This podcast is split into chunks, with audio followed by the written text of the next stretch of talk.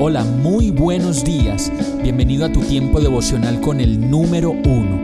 Qué alegría saludarte con la certeza de que Dios está obrando en tu vida su perfecta y buena voluntad, ya sea porque estás aprendiendo de un momento difícil o porque estás disfrutando de su amor a plenitud con paz y tranquilidad. Llegó la hora de tomar tu Biblia, pues de seguro Dios te va a hablar, te va a reconfortar y lo mejor de todo, te va a dar las respuestas que estabas buscando. ¿Qué esperas? Vamos, súbete de una vez en este pequeño pero eterno vuelo devocional con destino al cielo.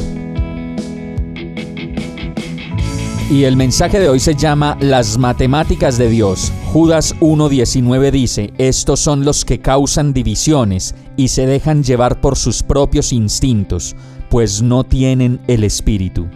Esta semana mientras compartía la palabra con un grupo de amigos, el Señor me regaló una nueva manera de entender las matemáticas espirituales, y es porque al ver las operaciones básicas como sumar, dividir, multiplicar y restar, entiendo que en las matemáticas de Dios, Él siempre nos va a sumar y a multiplicar pues el único que quiere restar y dividir siempre será el diablo con todas sus tentaciones y provocaciones.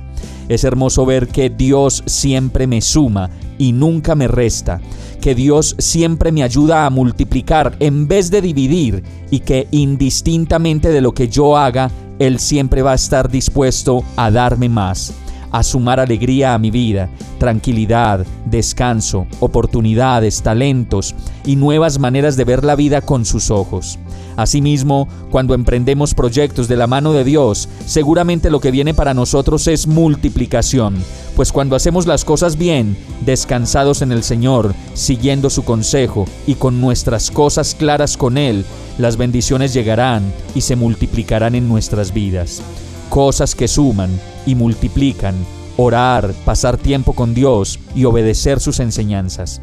Cosas que restan y dividen mi vida, vivir en los placeres de la vida, seguir los impulsos y deseos del corazón, vivir la vida loca mientras pueda, independientemente de Dios, sin tenerlo en cuenta y como si no existiera el diablo seguramente nos va a pagar la boleta de entrada a la rumba para cumplir su propósito de matarnos de a poquitos, o nos va a pagar la boleta de la infidelidad para que dañemos un hogar y para dividir. Mientras tanto Dios siempre nos pagará la boleta de la conciencia tranquila, de la paz, la tranquilidad, las cuentas claras, la buena salud, el tiempo familiar compartido y sobre todo dicha y paz que sobrepasa todo entendimiento. Vamos a orar.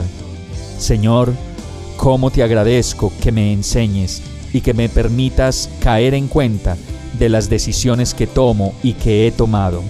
Hoy decido sumar y multiplicar contigo y definitivamente cerrar toda puerta en mi vida que me lleve a dividir la vida que tengo, mi familia y todo lo que soy.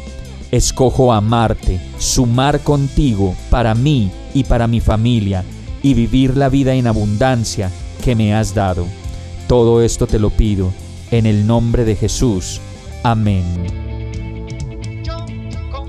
Hemos llegado al final de este tiempo con el número uno.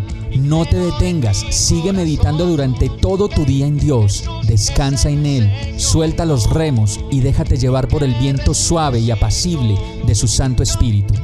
Solo compártelo con quien lo necesite y ames Hoy, de la mano de Dios, todo será un gran día. Para más información visita nuestra página www.iglesiabierta.com o llámanos al 313-334-0116. Oramos y rogamos para que cada día te enamores más de Dios y para que no pares de pasar todo tu tiempo con el número uno